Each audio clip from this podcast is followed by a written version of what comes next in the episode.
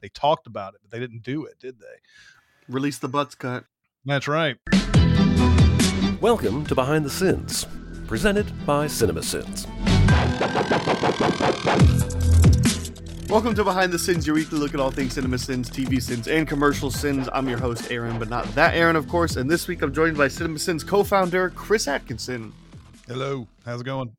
Doing all right. Yeah, I just, I, I'm like we were talking earlier. I'm not used to being up this early, but like, Mm, it is also nice to like get this done and out of the way, and still have the Mhm. rest of my day. yep.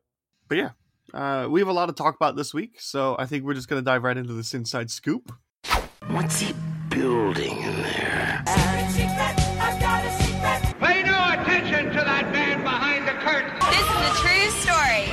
Let's kick things off with uh, Monday's TV Sins videos. Uh, TV Sin video. There's only one. Mhm, Uh, Rick and Morty six by six. JuRicksic Mort. Um, so this is the episode before they take the hiatus. This script was written by Aaron and Jonathan. Man, Rick and Morty comes out with these really confusing episodes um, that are really fun to watch out of context for me. Since you know, I mentioned like it's one of those shows I'm, I'm I want I've I've seen the previous seasons up until now, typically in real time, but but not this season. So one of these days, like because the TV Sins videos have shown me like, oh, this looks like really fun stuff. Like the Hmm. last week's Sins video uh, was the one about where they had like it was the fortune cookies that were alien poop, and like that episode looked amazing, and I just I wanted to watch that. I, I feel like that's been the norm this season, so I'll get around to it eventually. But uh, They definitely gotten back to like earlier season stuff. If I mean, it's that that they they look they were trying to do that the last couple seasons. They're trying to get a whole like story going, I guess. But now they're they're kind of doing the one off stuff again. Uh, in this one, the Juri- the Jur- the JuRicksic Mort. this, I sometimes I I'm I'm not the hugest fans of nitpicky things ama- uh, amazingly enough right like like I, I i i know that uh being a part of this channel that i should be but i think it's just the way you present it a lot of times if you present it in a way i like the nitpicky stuff when it's like this when it's talking about like you know the flag in the classroom to, at the beginning of the movie like it's like it just can't possibly fit all of that uh, the rest of the flag's geography in this thing. That's what's bothering me in this scene. The di- how did the dinosaurs get into the UN building? Uh, it shows like they've got this. They've got they've got enough room to be in that one room, but how did they get in in the first place? And then like uh, stuff like this is what I I, I love this kind of stuff. Throughout this scene, the one dinosaur has his neck craned down underneath the screen so you can see that dinosaur's head and it says pretty considerate of this long neck to hold their head like this when the imaginary camera is on a close up and then extend their neck completely for wide shots the imaginary cinematographer thanks you um, that was that was a good one. Um, this is the, the kind of nitpickery we love. Uh, i can see the headline is unemploy- unemployment at 100% but someone had to write this article. Someone had to print it and someone had to distrib- dis- distribute it. So how exactly is no one working currently? And then uh, it appears that Rick and Morty animators are using the repeated faceless crowd models again. Which fine, do what you got to do, but this guy bugs me. She's showing like there's this repeated head that's Uh-huh. all the way through in this background that they keep using, and that's the type of nitpickery that I enjoy. Yeah, I discovered about myself um, this week as I was watching the videos, primarily between, and I think it's maybe the nature of the movies, but the the the two Cinema Sins videos, the Sonic the Hedgehog two and um, uh, the DC League of Super Pets, is the sins that I don't really care about are things that you would actually maybe traditionally call sins. You know, the goofs Mhm. and stuff like that. Like Right. like that like that's the stuff like plot holes and stuff like that that i'm just like i don't really care uh, but the Mhm. things that i do like are these stupid things like there's not enough room for the top left blue box corner of this flag or Right.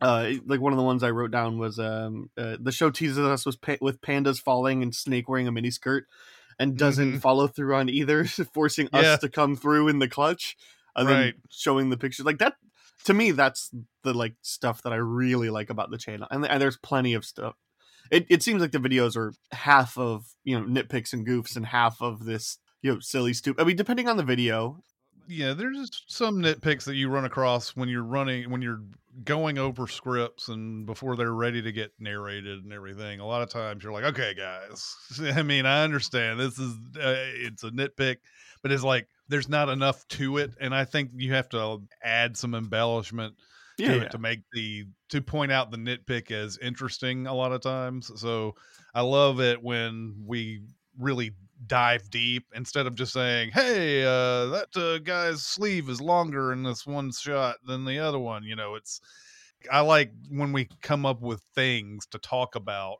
Yeah, yeah. related to the nitpick, or or at least dive deep into it and make you know make it much more than it is. Um, I, I like it when we do that. So anyway. I think a great example of that is uh, here we have the. I, I can see that the headline is unemployment's at 100%, but somebody had to write this article, someone had to print it, and someone had to distribute it. And like, Mhm. you could make the argument that certain things still happen. Um, You know, you could definitely make the argument. I think Spielberg would still be out there making movies, whether he got paid to or not. You know, and I think Yeah. there's you know plenty of people in Hollywood you could say about that. Um, Yeah. like because because Hollywood is a passion career um, for the Mhm. most part. But and you could even say like I think you know sports writers love what they do, and even just like journalists for the most part love what they do.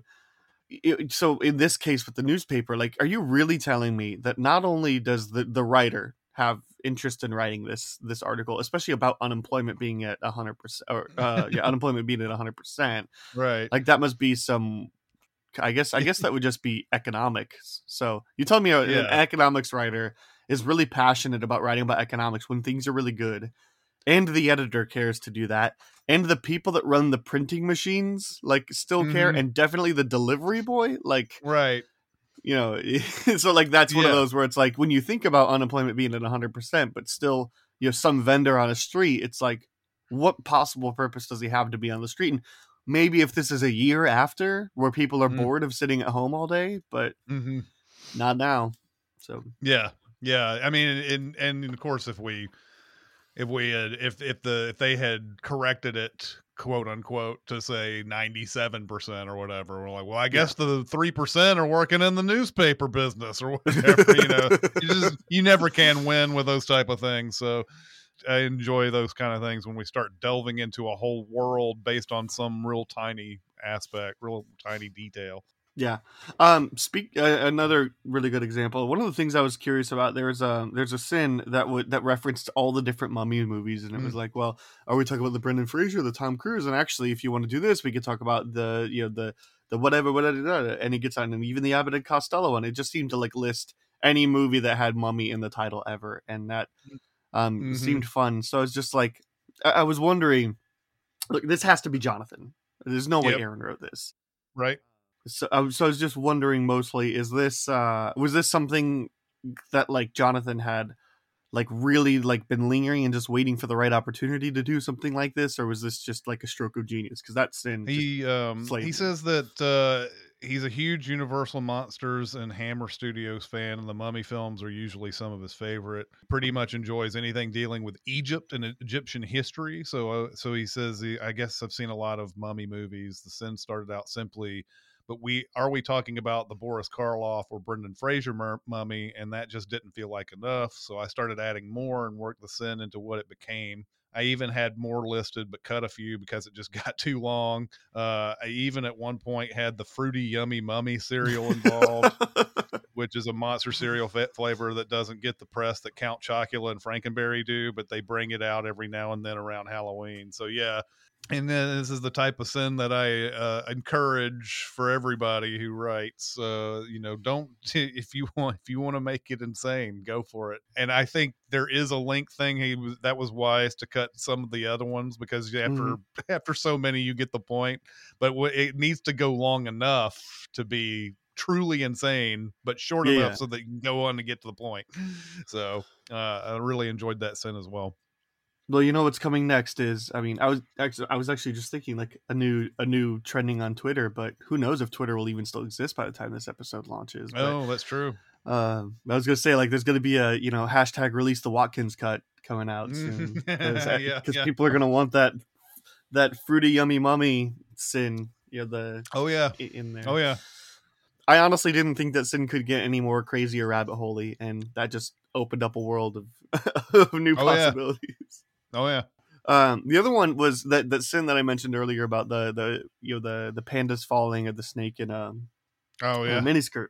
Um, I was curious, like I, I had this thought like uh so so this must have been google search but how how much time did the writer waste like because i gotta think you don't just google you know pandas falling watch one video and that's it like i gotta think that they spent 20 minutes you know uh Apparently, watching uh, videos of no. panda falling Uh, apparently, the answer is it took one Google search and it was found rather quickly. So I do not think it took 20 minutes. I think it probably took more like 30 seconds, if that, uh, Hmm. to uh, to find the uh, snake in a mini skirt. Um, whatever that rule is, the rule what 43, 34, whatever it is about porn. I think it's true about just about anything. I don't think it's really like just porn. I think you can like, oh, uh, what do you think? What is uh, so wild? A snake in a miniskirt, and sure enough, there's like 40 pictures of it on Google. Uh, if you want to, if you want to go and find it, so. I, I'm beginning to think that with with movies themselves. By the way, there's so many weird movie hybrid things like you know like werewolves and and uh, cheerleaders and and and uh, and, uh, and chainsaws and whatever. Like, uh, I wonder if there was if there's a movie with this thing and this thing. Yes, there is. Go to you know go to whatever Tubi, Prime Video, somewhere. There, there's a, there's a movie of that. So yeah yeah i was just i guess aaron just has a lot more self-restraint than me because uh, you know if i had to google pandas falling i'm i'm not just watching one video you know i'm i'm mhm, i'm going down the youtube rabbit hole you know so mhm. Uh, that's all I had on this video. Um, Yeah. i- Is, there anything else? nope, nope. Uh, uh, good video, guys. Good video. Woo! Good job. Way to go. That'll take us to Tuesday's video, Sonic the Hedgehog. Uh, you and Danae writing on this video. Yep.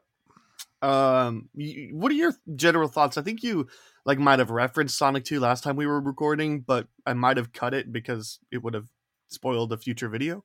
Um, okay. I think you, if I recall, you said like the first movie's really good and this one's kind of okay. I haven't seen either of them. Is that about right? Uh, this one is not good at all. I don't like it at all. The first one is fine. Uh, the second one, yeah, is the second one is this thing that Paramount has been doing, and we and it's referenced in a sin. They have been trying to copy Indiana Jones a hundred times in their in their uh studio's history ever since they came out with that movie. But like like uh, they've come out with like the lost city which lost city is getting a lot of publicity today.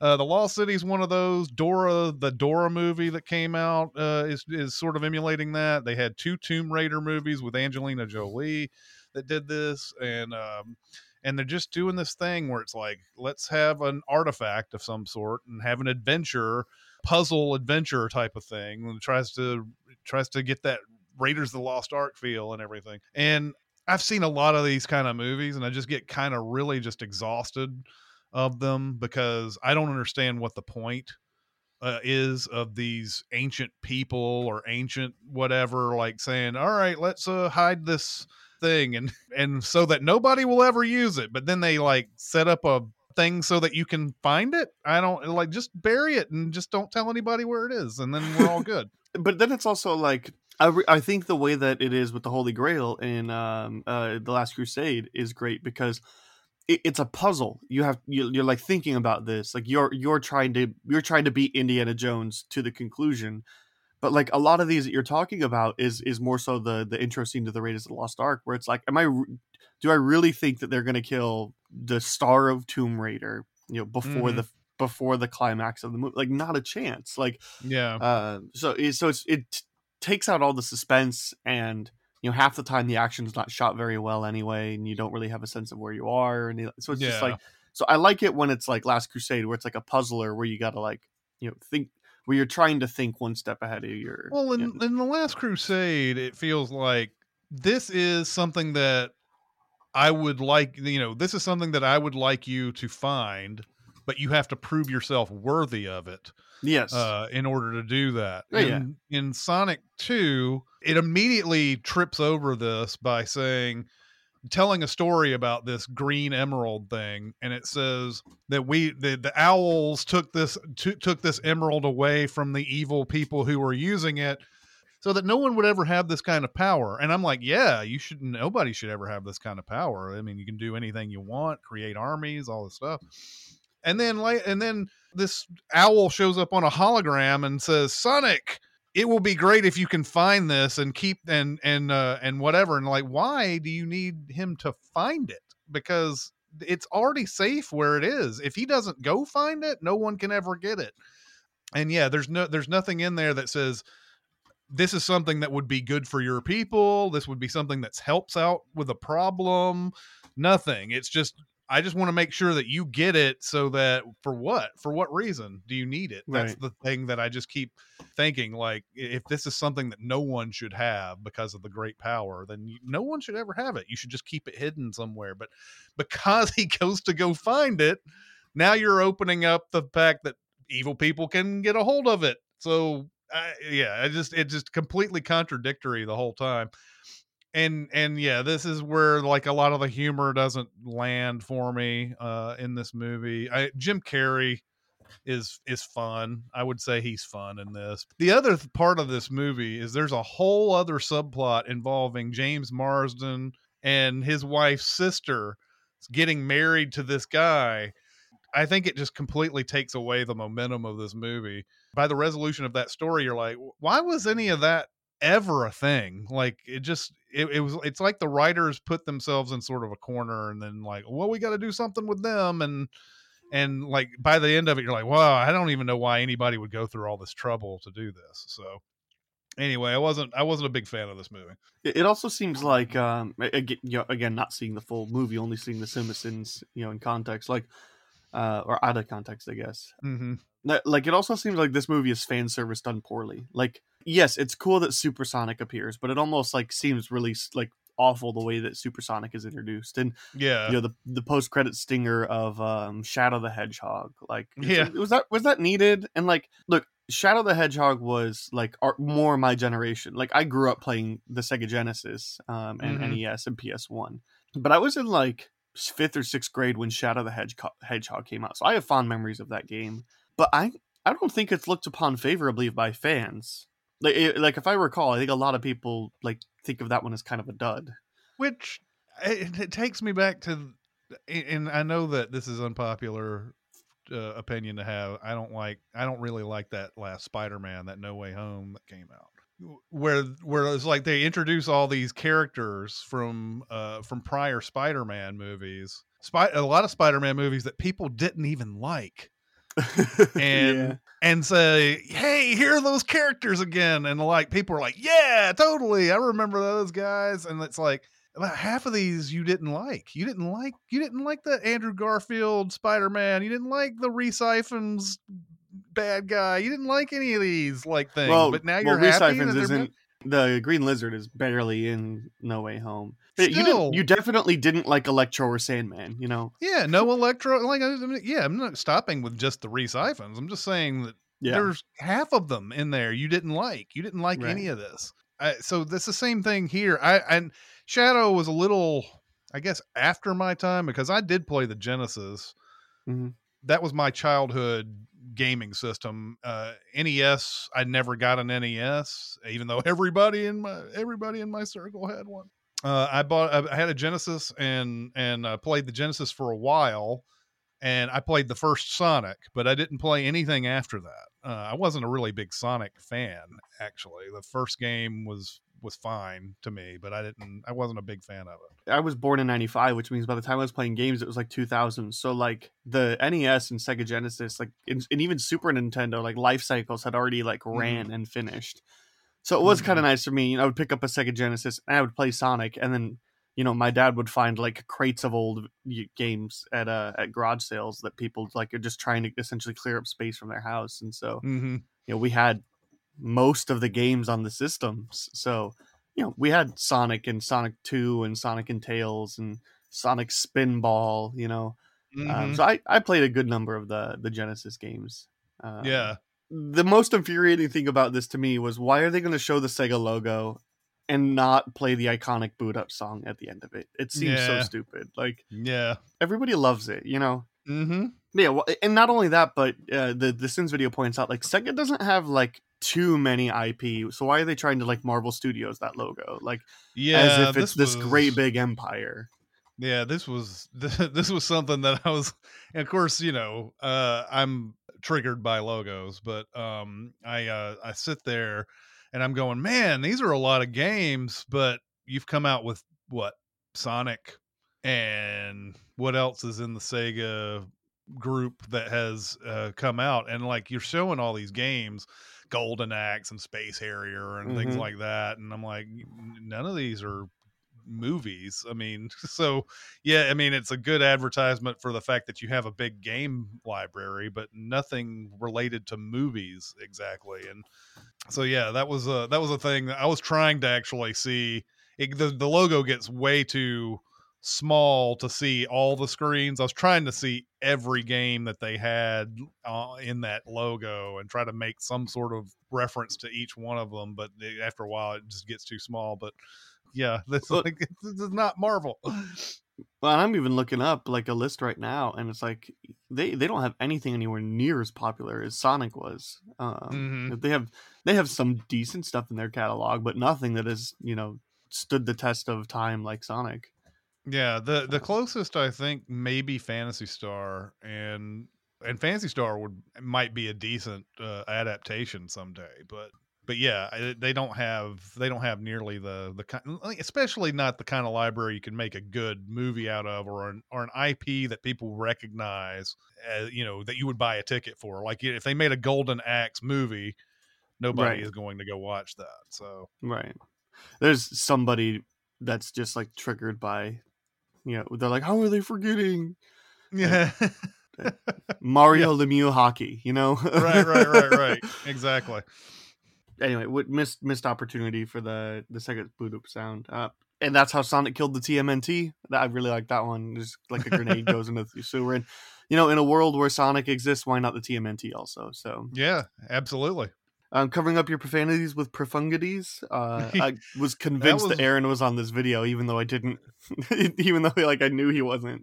Yeah, this was one where I wrote something, Danae wrote something, and we combined it because we both had mushroom slash fungi puns going on. So, so yeah, it was all combined into one big thing. Yeah. Um. The only other thing I have written down here was the uh, um, the, the it's the Jim Carrey's. I can't even remember what he's doing, but he's like singing in auto tune, and it's the Jim Carrey. He's got his like keyboard or whatever. It's after he gets his hands on the emerald. One the sin is um, if there was ever a scene I wanted Martin Scorsese and others to do a video reaction for, it would be this one. And Yeah, there there are times when you watch these movies where it's like, do really good filmmakers ever watch these movies? Do they ever see scenes from it? I think it would be hilarious. I mean, like, would be a great TV show or something to show great filmmakers watching scenes from really dumb movies like this and and and sort of giving their opinions on it. Uh, and and Scorsese's easy to to come up with because everybody knows what he thinks about stuff like with the Marvel universe and everything like that. But I see a scene like that and I'm like, what's this? What does Martin Scorsese think when he sees something like this? It's like, my God, this is what we've built up. We've built to this. Uh, we're in 2022, and this is the type of stuff people are watching in, in movie theaters these days. man, that sounds like a really fun like Vanity Fair series, like that they're not doing. You know, Mm-hmm. Oh yeah. Jack Nicholson reacts to heavyweights. You know, like that Mm-hmm. a pl- best video of YouTube of all time. Uh, Yeah. Uh, some of the stuff you had of the video because I'm I'm tapped out. there's a a point where um Jim Carrey says, "For whom am I narrating this?" And so, you know, I always take these opportunities because I think they're preemptive sins. Basically, they're like, "We realize it's ridiculous. Now we're going to say it is, so that you Mhm. won't think anything of it." And so I said, movie tries to preemptively sin itself to avoid the devastating cat- catastrophe of being sinned by us. You know, here's two sins for trying to steal from the sin elves who nitpick the minds of minutia in the search for the dings of power. Thank you, thank you very much. Uh, I uh, I wrote that and I put a lot of my heart and soul into that. The risky business spoof, um, you Mhm. know, just like not even going to send this basically, and and we put the angry face emoji uh, on there instead. No, just no count. We just put an angry face emoji up on near the sin count. Uh, that was fun to do. Already talked about how the Master Emerald shouldn't even be found. Uh, I also just I hate all these different I hate these quests. I hate how they're set up a lot of times. So it's like if I've gone to out of my fucking way Siberia with a map has the symbols I need to open a statue that gives me a compass that leads to the emerald, why not just put the fucking emerald here? And goddamn these fucking movie quests, man. Like honestly, did you think someone would accident- accidentally find this cave in the mountains of cold as a snowman's taint, Russia, and spin the slots until they get the correct combination? How are you preventing the acquisition of this emerald by simply giving some dickhead a compass to go some other just to the left of my anus part of the world? Put the next part of the quest here instead of making me fucking travel again. God damn it. Uh, cover your kids' ears during that one, folks. Um, that was- I'll give you the warning after I say it. Um, Danae wrote a, a, a bunch of stuff about how the rings work. Like, how does how does the ring know that Sonic didn't want it to be used in one instance? What if it had accidentally been thinking about a place and flicked it to Tom, who was already in a portal? Would a portal in a portal create a cataclysmic event, or is there a shutdown sequence? How does the portal know when to close at the right time? These are these are fun things that I like to ponder as well. But Danae ha- hammered that one out of the park. Uh, there's a point where Tom is holding his phone in all these different spots and everything, but he's still perfectly framed in his uh, in the in his call to Sonic. Uh-huh. Danae picked on that. That was good.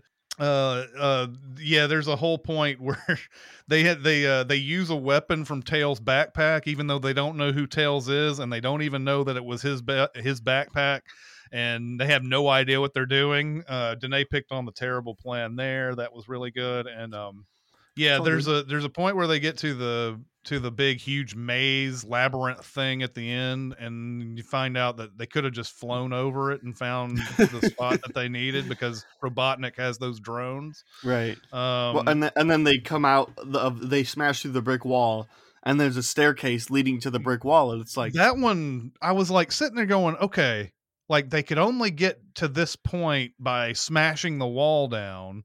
Yeah i was like why is there a staircase leading up to a just a wall? I don't i Mhm. never understood this. I was i was there, like there should be a door or no stairs. right i was like I, was, I, I that was one of those things that's one of those things in movies like n- we never notice when we watch the first time. Like oh it's totally understandable that there's a stair staircase there. It works for the movie and then you just later on you're like why is the staircase there like Mhm. why did they build it that way? Um yeah that was a lot of fun. And Danae wrote uh, another one here that i like. Probably the most depressing part of the movie is that everyone asked knuckles to believe he can have fun and build friendships but then everyone abandons abandons him on the field like total assholes. Yeah that's on the baseball field at the end. Uh so Yeah. yeah. Yeah this movie hmm, is not good. Hmm, that's a shame. That'll take us to Wednesday's video. Invincible. This is Ian and Daniel writing on this one. We'll start off with your your history with the show. Um, is this one that you've checked out, caught up with anything? I I have never seen it. I think I started the first episode once late at night and I was tired and I was like, okay, this is not something I can get into right now. And so I haven't watched it at all. So watching this video was like you know, just jumping into the eighth episode of this series and not knowing who all the characters are and everything and uh, what what any anybody's deal is. But that's why it was so funny to me that first sin uh, on Mhm. the previously on thing and going through all these characters I don't know. And I was just laughing throughout the whole thing because I was like, yeah, all of those things just made it was just funny to me. I didn't I don't know what how to explain it. I don't know these characters. Yeah. Uh, but everything seemed to be perfect uh, for that sin. So Yeah. Um, I've seen this show. Uh, the first season, the second season still hasn't come out yet. I don't know if it has a planned date, but um, I, I don't like it as much as everybody else that does. I like it fine, but not enough that I, I don't think I'm gonna go back for season two or three or whatever. Just because like it's not different enough from you know the boys or any of the other like the Suicide Squad or any of the other like darker superhero. What if superheroes were were were bad guys kind of thing mhm. right? It hasn't reached that next level, and I know a lot of people are like, "This show is doing some really next level stuff," and I'm like, because it's animated, I guess. Like, Mhm. uh, I don't, I don't quite get the love for the show, but I, I like it. Um, so, uh, I've seen them all, but I don't know what I'm returning. So, Mhm. Uh, but w- yeah, one of the weird things about this, they're they're talking in the beginning and they're showing that he's explaining the origin of Omni Man's home planet and how they can, and it's very similar to Thanos in Infinity War. Mhm. Food, starvation, all that. So we so we had to kill a bunch of people, you know, to make sure that we could survive and, and all that. And so and so and then the they're like, well, how do they determine who dies? Like it's not like like Thanos is at least just a 50-50 sorry, you know, you could be the president or you know, like a you know an astrophysicist like it doesn't matter like it's Yeah. it's just an even 50-50 not no no bias but like this one is like how do you determine you know the only thing you're determining right now is by physical prowess and that's not always the best way and then the the the next sin is uh like like they're they're gonna achieve world domination and he's like you should do that with robots right? Like the self-replicating ones that would expand exponentially that would sure do the trick. Of course that's gonna be a lot harder now that you've killed all the nerds isn't it? Yeah, Uh, yeah, yeah.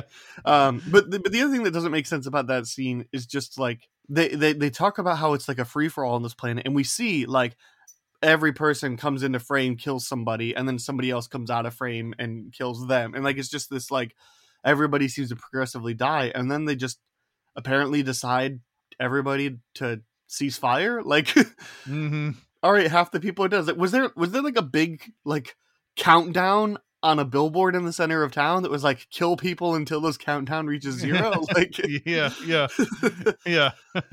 like uh, how do they know when to stop? Like it doesn't seem like something you would stop so hmm Yeah. So the sin was uh wouldn't it just keep going until there's one highlander left yeah that Mm, yes. makes sense to me I, on yours, I don't know if you mentioned that skippable thing. That was really fun uh, when they drew it. They had that big art, art like cutaway to just like a very colorful skippable uh, thing. Um, based on the Uh, opinions by tv sins guy yes, yes, yeah. I mentioned the previously on thing. I was like there was one where it was like, "Ooh, Eve's here" or whatever in the middle of that. I was like, I don't know who Eve is, but that's hilarious. Uh, it says, uh, "We have created a perfect civilization," and it says, "I'd say the compulsory uh, white leotards tell a different story. The perfect civilization would have more than one fashion designer."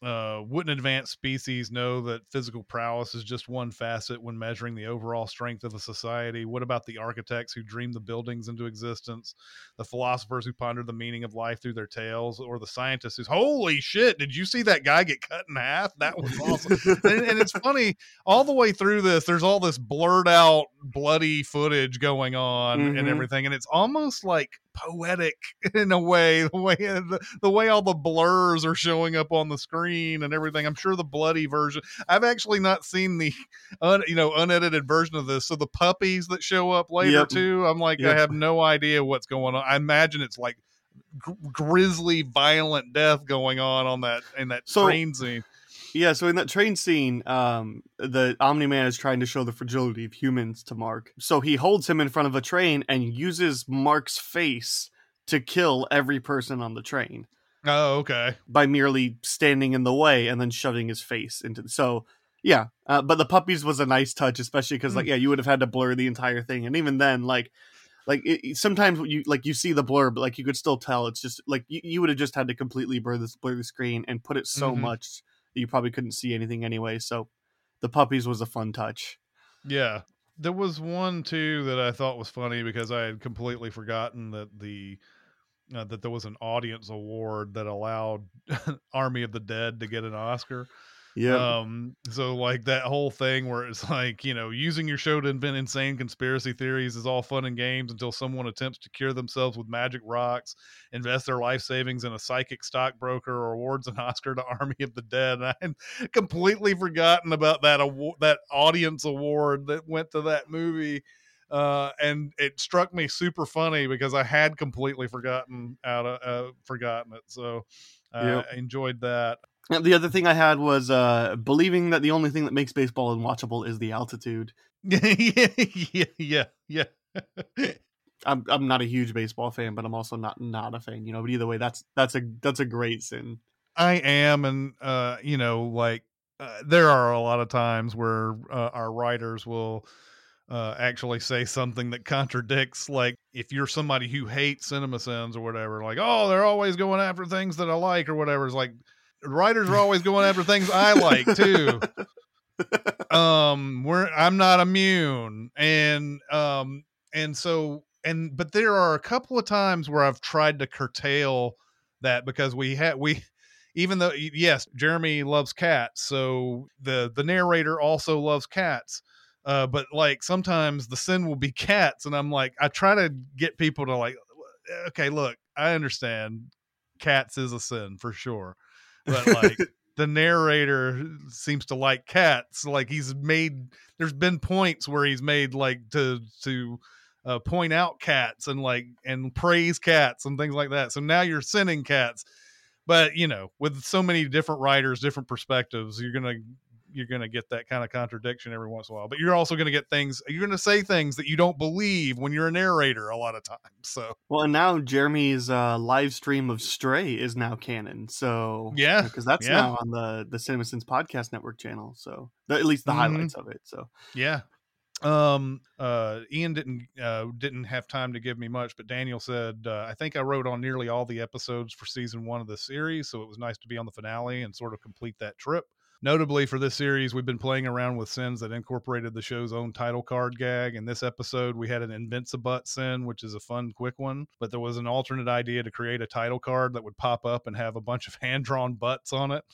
Uh, so, for better or worse, that almost happened. See, now we almost did that, but that doesn't mean that was in the video, right? We almost did that.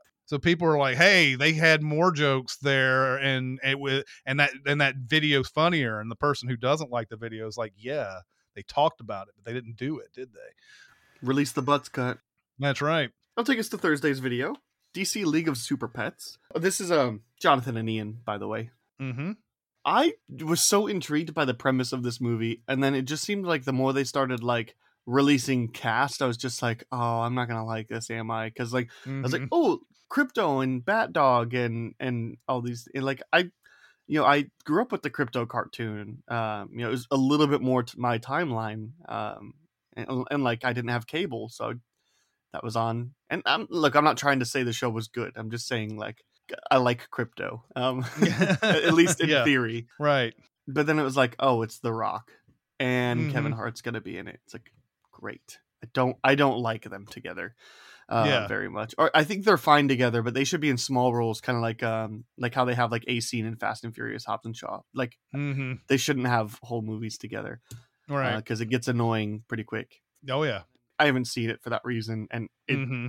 I don't know that anybody like likes this movie. So No, and it also has a lot in common with the Secret Life of Pets, like a lot in common. And that movie's all the way down to a lot of it down to the Kevin Hart voicing uh, as well. But but I watched this because I reviewed the script and I just I was I was I was sitting there going, This is Secret Life of Pets all over again. It's just superhero pets this time. Uh, it's got almost all the same things that are in those movies, and Mhm. um, it's hard. It's going to be hard to distinguish between all three of those movies and any other pet movie that may have come out. well, and uh, Secret in Life of Pets just took Toy Story's plot and Yeah, did it with pets instead of toys. It really did. So yeah, I wasn't a big fan of these, and and I wa- I didn't get really much into the story, and I like I I like some of the the voices in here, but uh but I, it just wasn't. I, it didn't uh it didn't capture me. True.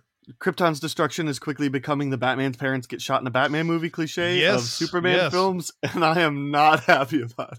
I loved it that I watched this movie and was thinking that exact thing, and then I got to the Mhm. script and they were talking about that, and I was like, okay, yeah, exactly. That we this is exactly that because we've now seen this four times. I think I think we've seen it Well, at least four.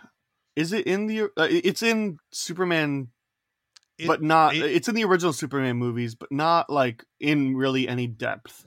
believe like- it's in Superman 2. I think they go in depth about well maybe it is You know, it's in the first Well, they they cast away Zod to the mirror dimension or whatever it is. Uh, Not the Mhm. mirror. They they cast away Zod and, and his crew in the beginning of Superman one, but he's not the villain until Superman two. they do that whole send the baby off thing that was, Yeah, yeah, that's true. yeah so we've done it in the Superman we did it in I'm not sure if Superman returns I'm not sure. I don't think so because that's supposed to be a sequel to Superman like one. yeah, that's right. And Man of Steel, they definitely do it. That's yeah, like and that one's like part of it. 25, 30 minutes. Like it's a good chunk Yeah. of the runtime, and it's awesome. Right. It's by far the best part of that movie. Mm-hmm. Yeah. You throw in some ani- animated movies in there, like mm-hmm. it's not needed in this movie, is it? Like, Yeah. Uh, I can't believe anyone is dumb enough to rob a fuck a bank in fucking Metropolis. If Superman has been around and fighting crime for any longer than a month, like, yep. Uh, this is a this has always been the problem with me for me on a lot of superhero movies, especially a Superman one. But Well, Batman, Um, fine. He's he's a person. He doesn't have you know the big the biggest powers, and frankly, like there's bigger crimes to stop than bank robbing. But like bank bank robbing, but like it takes Superman like half a second to stop a Mhm. bank robbery, yeah, and like he can fly, and he has super speed, and he has invincibility. Like there's nothing you can do to stop him from breaking up your robbery. yeah, and the same, you know, and, and you know, like the the original Incredibles sort of did went over that too. So With Bomb Voyage, my favorite villain name ever. yes, yes, Yeah, especially in a Superman movie. And not only that, but you have Superman's super dog that has the same Mhm. powers as Superman. So you got two Superman around and you're still robbing banks. yeah, Yeah. yeah. They deserve to go to jail. Mm-hmm, mm-hmm. Is that some of the stuff you had from the video? Keith David plays a father and steals a movie. He's only in for a couple of minutes for with a just with just a few lines. Cliche. That's uh, a Nope reference as well. Um, uh, that because Keith David's in that movie for a very brief amount of time. We haven't seen Nope yet, but I think it's funny that in two movies Keith David shows up for just a couple of minutes and then is uh, is gone. And Keith David's just awesome. He should just be in like the whole movie a lot of times. But uh, Yeah. anyway. Uh, but do you know what they say about dog movies? They hate every fucking fiber of your being and will do anything they can to destroy your soul. I might be paraphrasing, but that was pretty much the Marley and Me tagline. Yes, absolutely. Uh, it's like dog movies are always uh, about out to kill the dog for some reason, and uh, yeah, so Well, that's why I liked in the in the video dog we talked about it last week, where it's like if this dog dies, I'm sending its serial number. It's getting like Mm. 79 million. yeah, yeah. that should Uh, just be a then- staple, a placehold. Yeah, yeah. And then it says uh the line is they're gonna need a longer montage and it says I'll and I'll be back with a bigger sin counter if this movie doesn't make my day and stop with the gratuitous pop culture references because frankly, Mhm. my pretty, I just don't give a damn about you or your little dog too. And then just tacks on Rosebud at the end of that sin. Uh, which is uh is a, a thing that I I love uh when we do those kind of things. just like yeah, you know like no longer trying to fit it in sentences anymore you're just doing the reference and that's it uh that's uh that's uh i love that type of stuff um so yeah those are the ones that i found on this one All right, SNL cast member wants to be Wonder Woman cliche. That was mm-hmm. yep great. yep so Clark's about to get engaged. I think they're about to get engaged um, with Lois, and they're in the park, and they're like, "Well, maybe Krypto would be happier if he had a new friend too." And then the narrator just goes off like, "Or you could teach him the value of enjoying his own company and finding comfort in." And it was going to be like this really nice, like mental health thing about being okay with not having another person.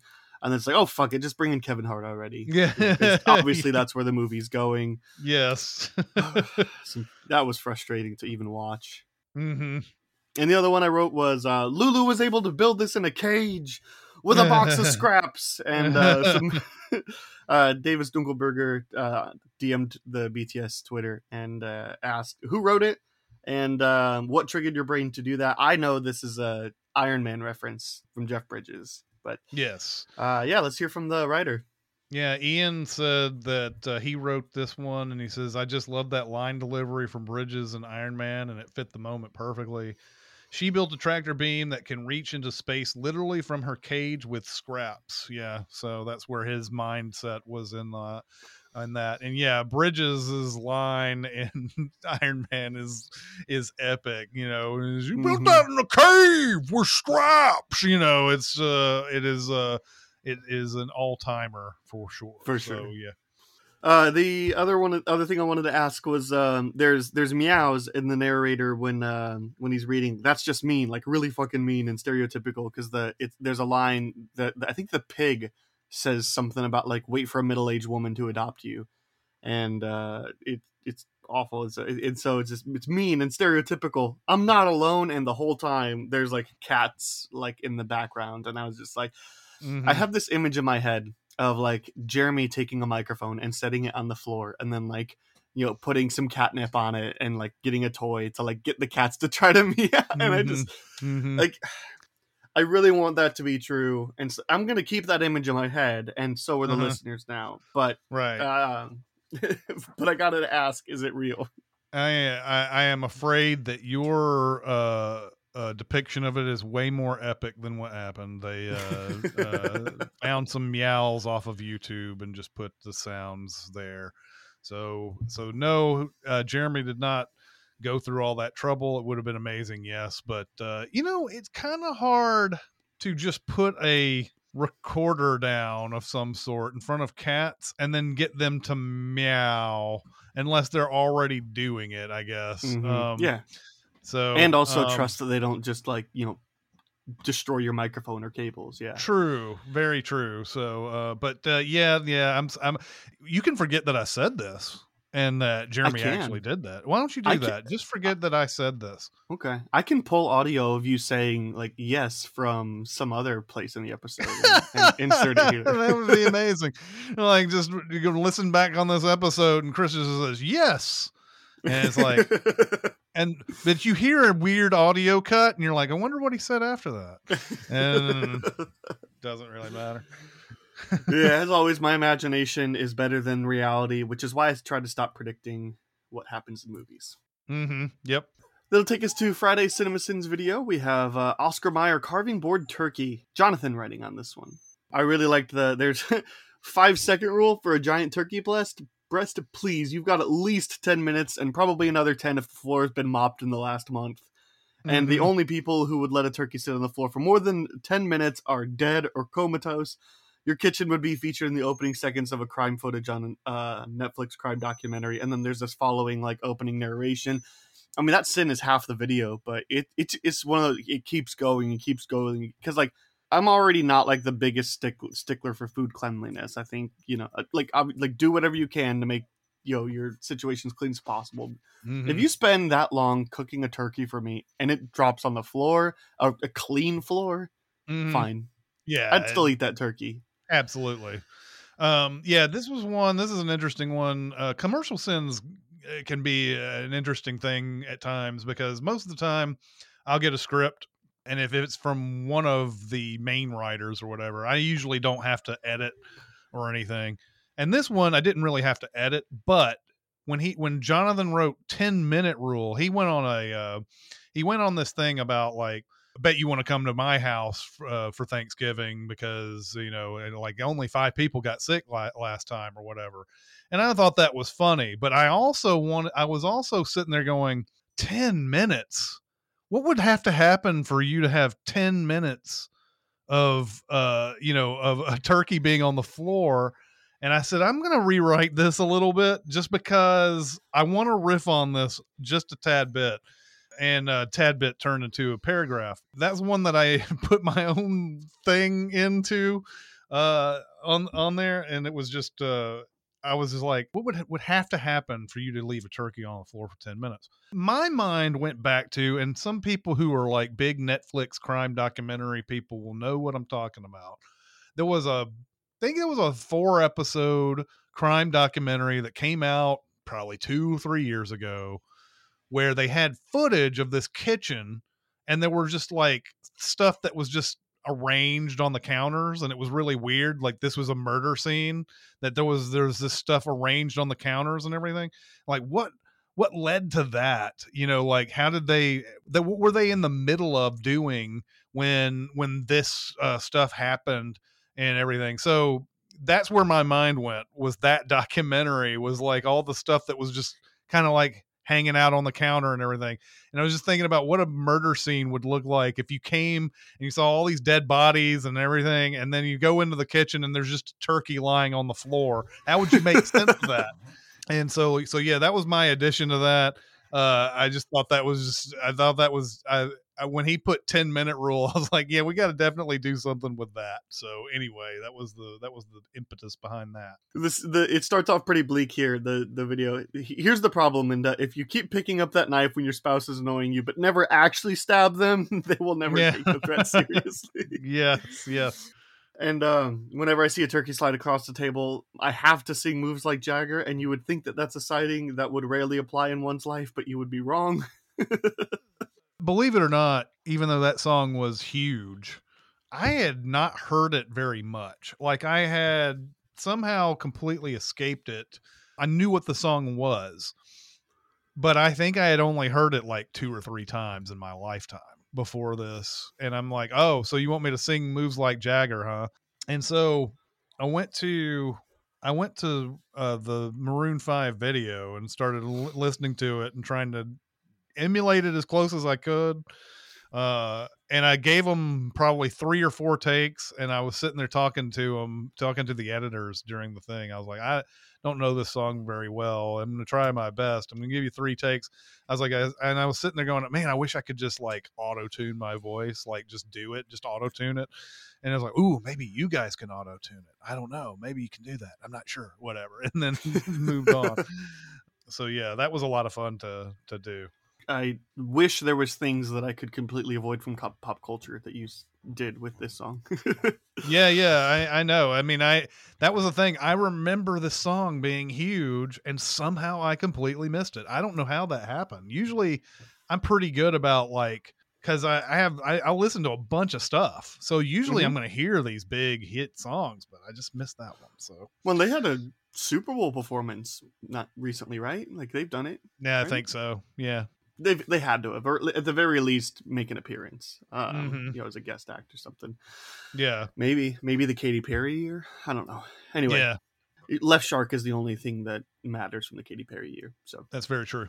um, that'll take us to Saturday's video. Uh, Prometheus resending resending this one. Uh, one of those that like I saw on the schedule. I was like, that's kind of an odd pick. But then I two seconds of thinking about it, I was like, oh yeah, Prometheus School of Running Away from Things. Mhm. Uh, solid. which is funny and, and and i i don't know how successful i've been at telling the writing team all of this and and telling others but i am pretty sure the prometheus school of running away th- from things is uh, not a sin that is in the original prometheus video um it is an avatar i believe is the first time we used that um and uh and i remember too using that uh when when that sin was written for avatar people on the comments saying um saying that what was it uh, they're saying something about well avatar came out before prometheus or something like that or or, or something like that and it's like this was really early into our our Yeah, yeah, you yeah. know so it was like it, you know so it was like yeah they did but uh can you just not Well, maybe maybe you could make the argument that Av- they're both futuristic movies, so maybe Avatar takes place later than Prometheus. Yeah, yeah, uh, or some. It, it- it was know. it was something about the timeline uh, on there. They were they were saying, and I was and I. I, I had forgotten I had to go and do some research into some old emails and everything and find out find that find that first use and uh, I was pretty sure it's an avatar but that's what's funny about this is like we think it we kind of that sentence feels like it should be in Prometheus but if you think about the Yeah. logic of it it doesn't make sense that unless I don't know. it- The logic of it doesn't make sense. We wouldn't say the Prometheus school of running away from things unless we were, I don't know, unless, unless it was another movie that they were doing this Prometheus thing in. But um, anyway, uh, I've always thought of this from Titanic because there's a moment where one of the main pillars comes down and everybody's running in a straight line. I'm like, Yeah, just yeah. run to the left. Like, mm-hmm. let's see. Uh, Ian and Daniel writing on the script, by the way, Mhm. and let's get the cat out of the bag right up front. Um, you narrating on this one. yep, So I think it's because if I had to take a guess, the Prometheus video was one of the first to come out on the channel, and you and Jeremy were splitting narration duties at the start. Is that correct? There was a time that we thought that we would go back and forth, but we had done enough with Jeremy all in a row at that point that when my voice came up, people were like, "Oh, I don't like the new voice, and I Mm. don't like this and that and whatever." And after I cried about it for a week, I uh, like you know, uh, it's it's it's it's fine. We'll you know we we don't have to go back and forth uh, on this. Jeremy is now the problem with people not getting acquainted with my voice and i could have we could have just said screw you guys and then like just did back and forth and people would have gotten used to my voice after a while. Yeah. and it would have been fine i think. I, I think it would have been fine but in the early stages of our channel when you don't know exactly what people are going to tune out on you kind of like well we should probably just keep it consistent. So the the issue then now becomes that jeremy poor narr- jeremy has to narrate everything on this Mhm. channel and he never gets a break and occasionally even when he had stuff that actually affected his voice he was having to do narration and uh you know, we had that video a long time ago with uh, Resident Evil where we had Matthew San- Santoro on it. It's, Santoro came in with his stuff, and we couldn't. It, the our production schedule was so tight back in the day. He came back with some stuff and some stuff that needed to get re re narrated. So Jeremy had to do some of the sins that that he that we were going to get pickups for because we didn't have enough time. So he's a lot of those sins. He's like, "Ah, rah, rah," you know, this is like his voice is just very like low and and and hoarse and and all that. And people are probably wondering why does Jeremy show up for like ten sins in this thing, and then it goes back to Matthew Santoro. Anyway, yes, not having us go back and forth means that he has to do all of it. And uh, but anyway, Prometheus. I, I did it, and then um, when we came up with the the videos that we were going to resend, uh, it's it was kind of amazing. Uh, I don't think anybody knew that we were going to do Prometheus, but there were people who were commenting, I think on Twitter, saying it would be cool if you guys did a Prometheus resend and had Chris do the narration. And we were kind of bandying it back and forth because this is supposed to be if we did it today.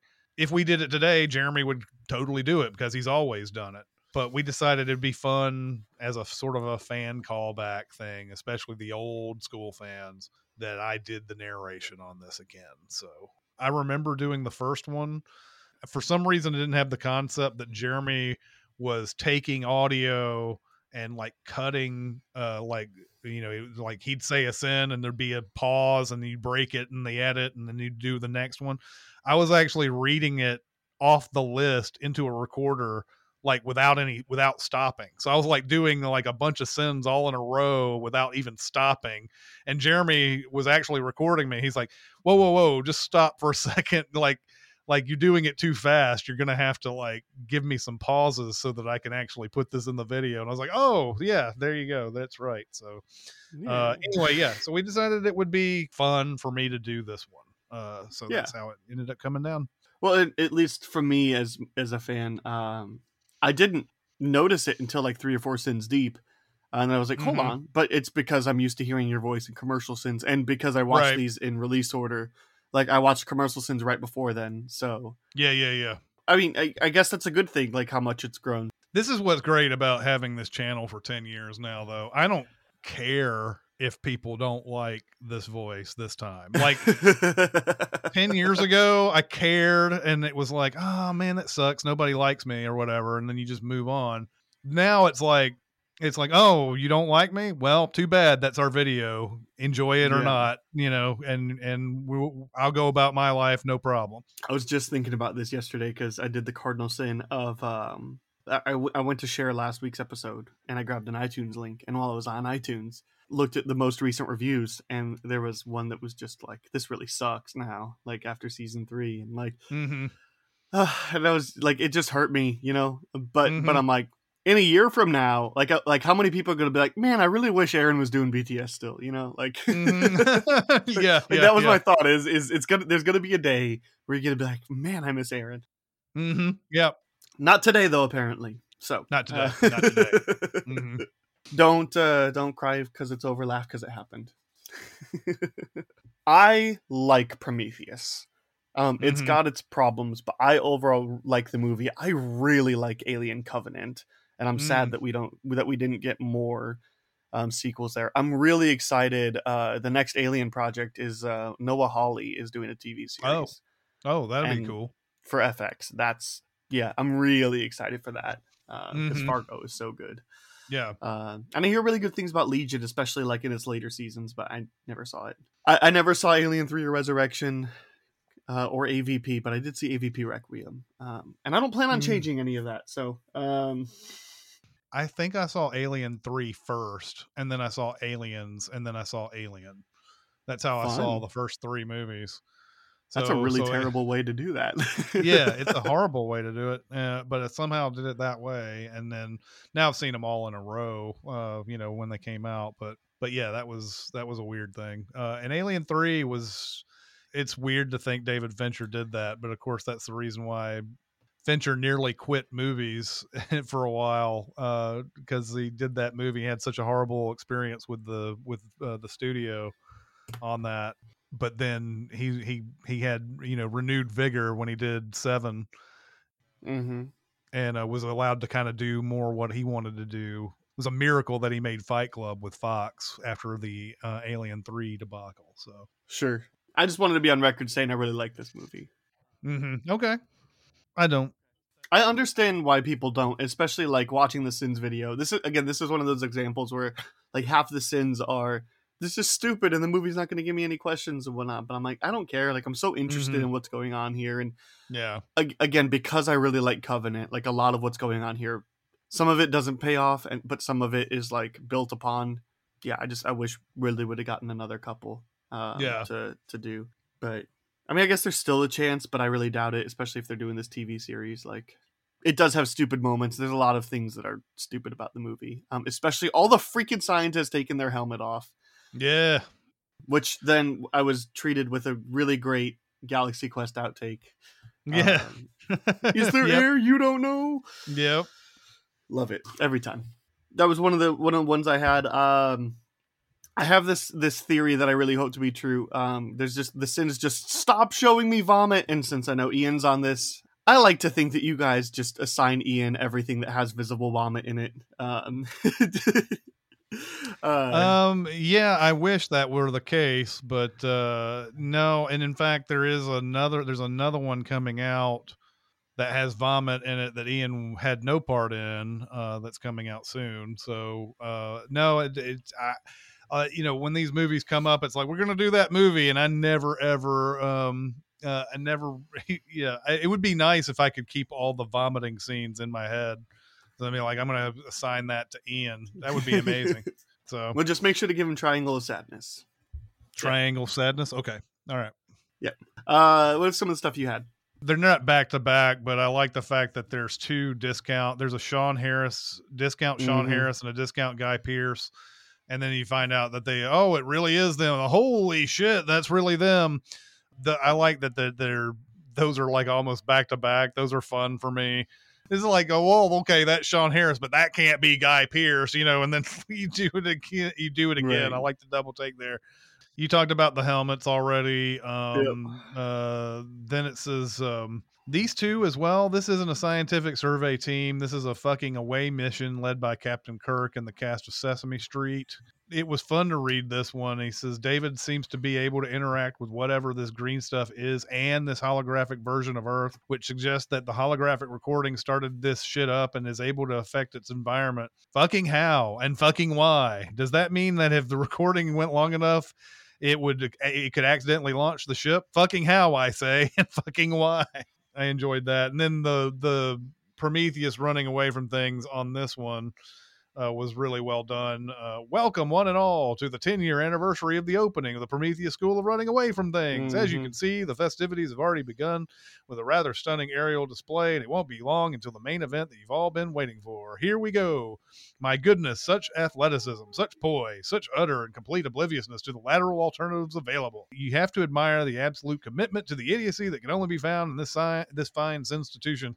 And I don't remember what my I, I the narration instructions said to do this in like a old timey announcer voice. I don't remember what voice I used on that one actually. Uh there could have been a number. I think I did two or three takes on it. So It sound sounds like um I imagine like a horse race track is kind of what Mhm. I hear. Um I wrote play by play because okay. it's it's also that, yeah. But it, it almost has the like cadence of a of like a uh, like a like a horse or a dog racetrack. Like Yeah, that's yeah, kind yeah. of the, the cadence. But yeah, I just wrote play by play because it the narrator detailing everything that's going on, and it's Yeah. glorious. She said Chekhov's medpod wrong, um, which was Yeah. really funny because it like it was kind of close. Like it started with a C or at least the "k" sound, and Mm-hmm. and then the other one I had was just cutting to to the the claw scene from Toy Story in the medpod. Yeah. Like we can't show you this, and then and then it cuts to. was- yeah. yeah. Yeah. because it's one of those where it's like it's funny because you're throwing Toy Story into this like dark alien movie, but you're like it's kind of the same thing happening. Like a claw is reaching in and pulling up an alien. hmm Yeah. Yeah. Yep. so good. uh, and then I, I, I guess the only thing I wanted to ask about was uh, there's been a lot of ways to to sin exposition, and Mhm. this one was this droid voice that said activate exposition droid, and I guess I was just wondering like what's the thought process behind that? Like, yeah, Ian Ian says it's um it's because Holloway basically says nice place and David just vomits all the ways that this pod will eventually come in handy totally unprompted and uh that's where his headspace was on that This is like you know activation activate exposition droid I think I said it and then they added effects to it afterwards to make it sound like it was a droid I believe uh, on that. But I tried my my best, you know, droid voice or whatever, and then they just did. I so I I gave them like three takes. I did a droid voice on my own, and then I did one that was just normal, so that they could just put the effects over it. Um, so yeah, that's where Ian's headspace was on that one. Uh, Daniel said this was a cool one to write on because it holds such a special place in the history of CinemaSins. I think both Ian and I felt a duty to get this one right as possible and as funny as possible. Uh, the movie itself is sort of wonderfully bad in a lot of ways, like all the scientists who appear to be pretty bad at science, and the character motivations don't seem to have a lot of depth, but are also somehow poorly explained. However, there are a couple of good performances that stand out, even though the story and script are lacking. And there are a lot of scenes that are undeniably gorgeous to look at. I ultimately found the narrative disappointing, but still had fun rewatching the movie. As for the sins, Ian did a great job giving the Prometheus school of running away from things all the grandeur it deserves. Uh, now those are what uh, what uh, Daniel had to input on his writing of Prometheus. Yeah. Uh, I think that'll do it for the content this week. Um, so uh, good stuff all around. Um, I d- honestly don't have a sins video for the week that I enjoyed the most because I really liked them all. So Oh, good. Oh, good. uh, it was a very good week to be a Cinema Sins fan. So that'll take us to our next segment, Behind the Sinner. So tell me about yourself. We're all sinners. Every one of us. And what happens to sinners? Get to know each other better, you know? See, Daddy, sinners have soul too. The information! It's too much! Walk away, March. Just walk away. Uh, we got round two questions for you. So, is there a previously released Sins video that you wished you could have worked on? I mean, this is fun too because like you make the schedule, so like Mm-hmm. you know you intentionally didn't assign yourself on whatever video you're gonna pick. Yeah. I'm I'm gonna I'm gonna say one that has not come out, but you know we're going to do. So I mean, there's no reason to keep it secret. But and I think I think this video came out well. I'm not saying I wanted to write on it to make it better. It's just that it would have been fun to be on Top Gun Maverick, and I'm not a writer on Top Gun Maverick. Anytime there's a big movie, like something that made box office bucks or whatever, like a lot of box office bucks, I want to be on that one. Now, I can't be on everything, but especially during this crunch that we just had, which from September to October was trying to get a lot of stuff done for the holidays and trying to get a lot of stuff done for the end of the year and trying to get a third video slipped in with the resends and everything. Mm-hmm. Once you do the schedule and you're like, well, which ones do I want out of all of this? And sometimes I put myself on stuff that I really don't want actually.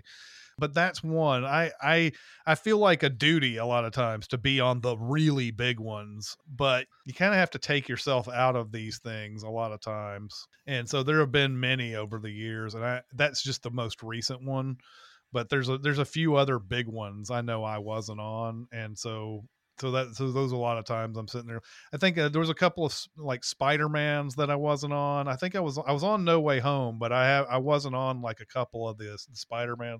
So it's like you really want to be on those a lot of times. You feel like a duty as as uh, Jeremy and I are are the uh, the OGs on this to try to get on that. But Jeremy also have to split Jeremy's up with my. We can't all write on the same ones all the time, and so on and so forth. Anyway, Mhm. All those big ones, and we're you know you're going to see a Top Gun Maverick at some point, and just know that I wish I was on that one uh, because it's a big big movie, and there's so much stuff to to to pick apart. Well, and an undeniably great movie. So, like, Yeah. why wouldn't you want to watch it three or four times? You know. Mm-hmm. Exactly. Um, what is a sins video that you're glad you didn't have to tackle, or a film that, if it gets scheduled, um, you hope that you don't get attached to? Uh, there's none. There's nothing that uh, I don't wish I was on. Um, I can, I can, I can take really bad movies and I can take really great ones, and it doesn't matter. The, there's, there's fun to be had in, in the all the extremes. I guess the thing, the, the ones that are in between are hardest to do. But looking at the history of everything, I guess the one that I'm glad I wasn't on was Pete's Dragon, considering how much Jeremy hated it. So so yeah, I mean maybe I'm glad that I wasn't on Pete's Dragon of all of all movies, and that's the old one. We I don't think we've done the new one. Okay. Uh, that'll take us to uh, three sins and a lie. Um, so I have three options for you to pick from. Would you like to try to guess the false sin from 2012 Okay. from The Mummy? I don't know if it's the uh, Brendan Fraser or Tom Cruise one, Mhm. or Ad Astra. Uh, let's do 2012. All right, so if you're new to the game, the way this works is I have four sins that were written by Joseph, who's uh, on Discord and plenty of other sins, sins places. And he's given four examples. One of them is a sin that he wrote um, that is not in the video. Uh, and then the other three are from the video. Chris is going to have to get, uh, try to get the team in the win column. Uh, this is a team, since team is 0 for 3 so far. Um, here's the here's the redemption chance. Mm-hmm. All right. Sin number one is hey, that character recognized our main character. That way we know he's important. Sin number two I'm sure glad this movie keeps reminding us what year it is in every scene, or else I would just assume that every year is a new year and it would be 2156 by the time the movie is over. Sin number three Oh shit, I thought that this was the Da Vinci Code for a second. What the fuck is this again? And Sid number four is Man, I bet this older kid is playing video games with his headphones on and hates this shit right now. Pause. Yep. uh yeah those are some tough ones for sure 2012 uh was a script that uh jeremy and i were on going through that one the one that feels like we didn't put it was the was the year one it, and just assume, uh, assume that the year would be 2156 by the end of it so that's the one that feels like we didn't write it It was Hey, that character recognized our main character. That way we know he's Ah. important. Yeah, that one that one feels so much like something we would write. So I was I don't know, twenty one fifty six. I might I probably wrote that sin too. And I don't remember don't remember that. So uh yeah. Okay, uh, that's right. We'll uh, we'll get a chance next week um, to to get another one. I I'm confident that we'll get on the win column sometime. soon. Oh eventually, okay. yeah. I mean there's a twenty five percent likelihood that you'll get in the win column at some point. That is true. And then for one last thing, uh, Chris, you got to be mad about something else. Uh, do you have a rant playing for us?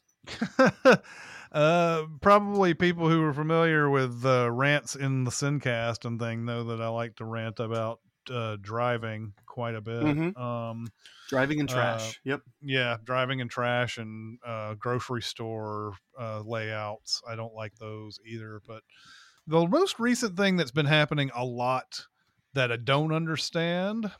I hate it when I am in a lane that has an exit that's about to come up and there's someone behind me and I'm behind a bunch of other cars, but I'm giving uh you know a proper amount of space between me and the other cars. And the car behind me suddenly goes, I've got to pass. I've got to pass Chris right now. I've got to pass him. And like they zoom up, pass, and then get over ahead of me. And I'm like, you do realize that you just sped up to pass me and get over into this lane just to Mhm. be behind other cars that are going the exact same speed, right? You do Mhm. realize you just did that, right? You realize that you didn't do anything by doing that. And people do it in real dangerous fashion a lot of times. Like most of the time, it's like, that's just annoying. Like they just passed you and then got ahead and now they're you know, now you're behind them and you're going the same speed and it doesn't really matter. But sometimes people do it when there's like, you know, merging lanes or something like that. Mm-hmm. Like there's a that that happened recently where I'm just driving down a lane and uh, the the lane in the right was merging over into mine, and uh, the guy easily can just stay behind me, get in the left lane and pass. But no, he wants to make sure that he uses all of the remaining lane to pass me first because that's more important for some reason. And like they do it to in a like real dangerous fashion a lot of times. So yes this unnecessary passing uh, bothers me quite a bit. Uh it pisses me off. I'm sitting there just mainly not so much that i've been wronged a lot of times like just getting ahead of me doesn't wrong me. I'm just more annoyed at your your strategy and your tactics in driving Mm-hmm. What is the point of that? The point of that is to get ahead of a car that's going slower than you. But if there's no space after that, then what's the point? It, I feel like people are only watching 10 feet in front of them, and that's it. Mm-hmm. And they're just like, this car that's in front of me is the cause of all my problems. And there's like a hundred cars ahead of that other car. So like they, they get back and they get in front of the car that they wanted to get in front of, and they're like, whoa, wait a minute. Why am I still going slow? Why am I still going to speed I don't want to go? Uh, I'm feeling pretty happy today. I don't. I don't know that I have anything to rant about. I kind of mm-hmm. ranted a couple weeks ago about uh, customer service at Keurig uh, with Aaron. so well, I, I, guess. I guess copy paste. Uh, so that'll take us to Beyond the Sins. To infinity and beyond. Somewhere beyond my wild history. To boldly go where no man has gone before. I don't have a guess the goose lined up for you. Uh, it's been haven't been a ton of things that I've been able to check out recently. Mm-hmm. Um, so, uh, Chris, what is? I, I, will get to something, but first, Chris, what is something you want to warn, rec warn, or recommend? Uh, recommend uh, the menu movie with uh, Anya Taylor Joy, uh, Nicholas Hoult, and uh, Ralph Fiennes about going to a really exclusive restaurant on an island uh, that Ray Fiennes runs, and it's inviting all the the best people, the best uh, the best foodies out there to this place, and they quickly find out that this is no ordinary special dinner that they're going to have because Ralph Fiennes seems to have a darker motive behind the whole thing. And if you've seen the trailers, you've seen you know parts where people are out outside and, then people get hunted for sport and stuff like that uh in the in the thing but uh that's not the that's not the whole of the movie like the movie is not about like hunting people for sport that's only a really small part of the movie. I really got in i got into the vibe of this thing quite a bit. I really hmm. enjoyed the mood that it set. It's pitch black comedy.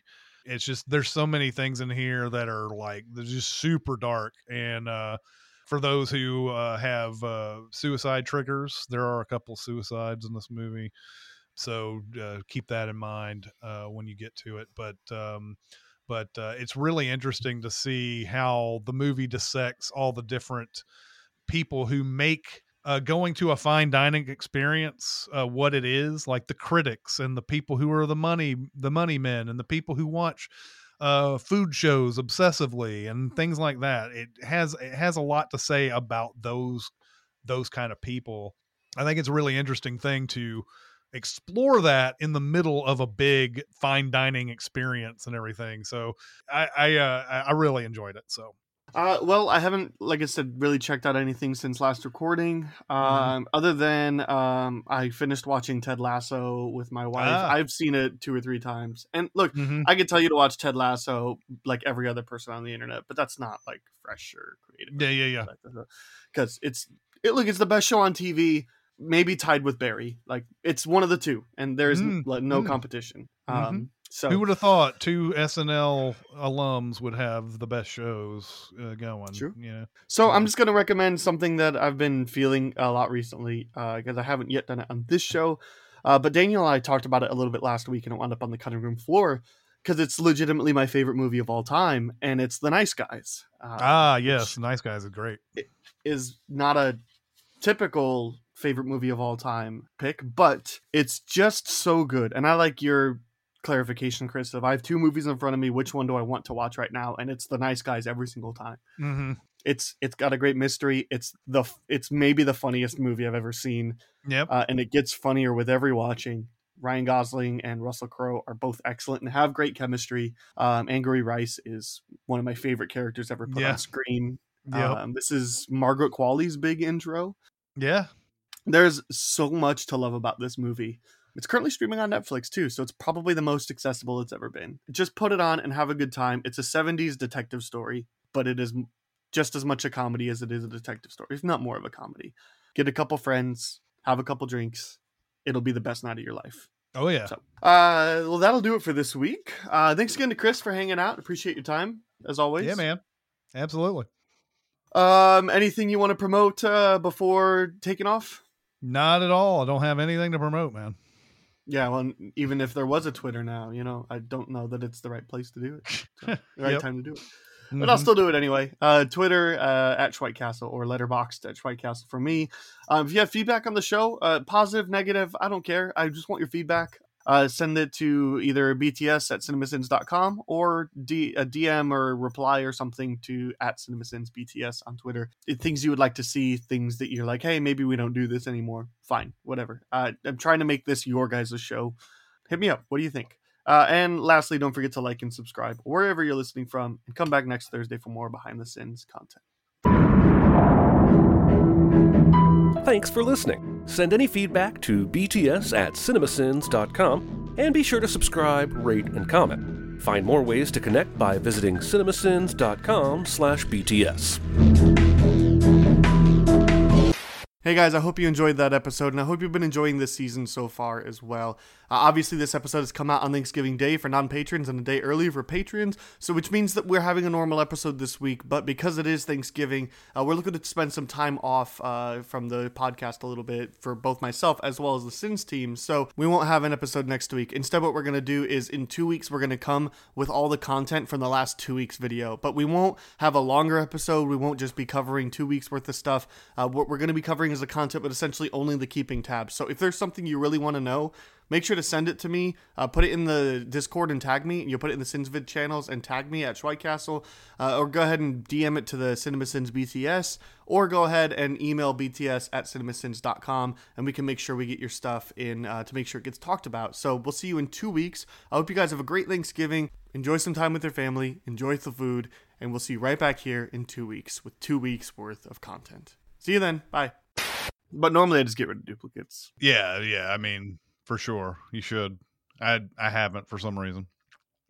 I just, it's just like I just like I'm, I'm. There's there may be a time that I need this extra collateral beauty. Um, Welcome to Beyond. Wow, that was awful start. Good job, Aaron. Um, and, and both of us could Google it right now, but we're not. So mm, yeah, um, exactly. So this is almost positively just going to end on the cutting room floor. So, like the the Chippendales movie came out earlier this year. Not Mhm. Chippendales, Chip and Dale. Yeah, right. But uh, but You just but put was it like- in the universe, man. You just put it in the universe. they deserve to go to jail. Absolutely. Unless that's their plan, because you know, free meal and housing. You know, mm-hmm, mm-hmm. I'm not a big Big Lebowski fan. Oh, you take that back. Um, You take sorry, that back. Take that back now. It's. I didn't say I didn't like it. I said it's fine. Yeah, you did. Yeah, you did. You just you just said that.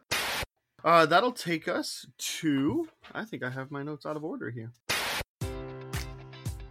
Enjoy all your favorite sports like never before at BetMGM. Sign up using code CHAMPION and receive up to $1,500 back in bonus bets if you don't win your first bet. When you register with BetMGM, you'll get instant access to a variety of parlay selection features, live betting options, and the best daily promotions in the business. And with BetMGM at your fingertips, every play and every game matters more than ever. Remember to use code CHAMPION and receive up to $1,500 back in bonus bets if you don't win your first bet. Place your money line, prop, or parlay bets with the king of sportsbooks today. BetMGM and GameSense remind you to play responsibly. See BetMGM.com for terms. 21 plus only. Virginia only.